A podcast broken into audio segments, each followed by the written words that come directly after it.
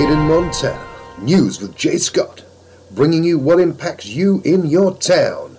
Here's Jay. A bill introduced at the Montana legislature Wednesday would create a 2.5% statewide sales tax and eliminate some property taxes. House Bill 300, introduced by Representative Kerry White, the Republican from Bozeman, would tax most transactions, including internet sales, but not SNAP eligible food or medicine. White says the revenue collected from the tax would go to local governments to fund K 12 schools and infrastructure projects. White says none of the money collected from the tax would go to the state general fund. Quote, I want this money to be focused on infrastructure, health, safety, and welfare. White said the tax is targeting tourists, who he said will take 33% of the tax responsibility with the bill. The bill also completely eliminates the property tax office.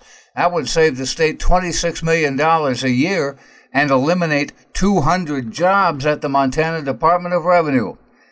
Heather O'Loughlin of the Montana Budget and Policy Center says a sales tax harms low income people who spend most of their income on goods and services. Quote, Montana is still asking those at the bottom to pay a greater share of their income in taxes than those at the top. End quote.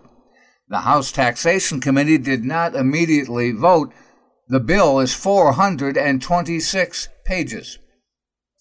A legal dispute over who owns some valuable dinosaur fossils discovered on an eastern Montana ranch has prompted legislation seeking to clarify that fossils are part of a property's surface rights, not its mineral rights.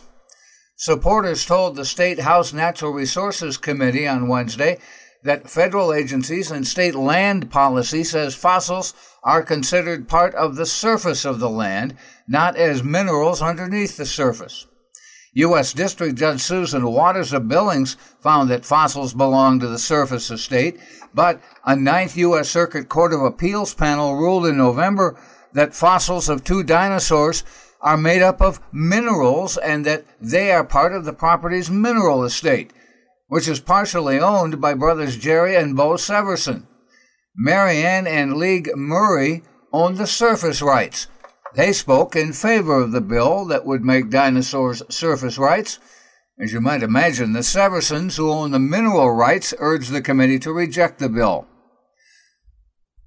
There is some good news today in the form of two successful rescues from the cold weather. Rescuers on skis and snowmobiles found a father and son missing in snowy conditions and sub zero temperatures in the mountains north of Yellowstone National Park. A woman in Utah reported Tuesday evening that her husband and 12 year old son were overdue from a hiking trip.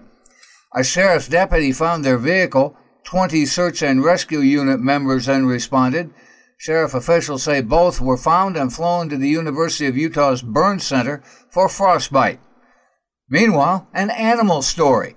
Veterinarians revived a cat named Fluffy that nearly froze to death after being found in a snowbank covered from head to tail in ice and snow. Dr. Javon Clark of the Animal Clinic of Kalispell says Fluffy was unresponsive and her body temperature didn't register on the clinic's thermometer when her owners brought her in. Staff warmed the cat using towels, cage warmers, and intravenous fluids. Clark says Fluffy has always lived outdoors. He suspects something traumatic happened that caused her to curl up outside instead of returning to her normal hiding spots. Officials at God's Love in Helena say the number of people staying at that shelter has tripled as temperatures dropped below zero. Dave Miller, who calls himself the director, owner, and toilet bowl plunger of the facility, says 60 to 80 people have been coming in since Sunday because of the weather. Miller says about 20 people come into God's Love on an average winter day. Miller says the shelter has 31 beds full and 28 people sleeping on the floor. Miller says the high number of people seeking shelter could be due to a lack of homeless shelters in Butte and Bozeman. That's Made in Montana News. I'm Jay Scott. This is the Treasure State Radio Network.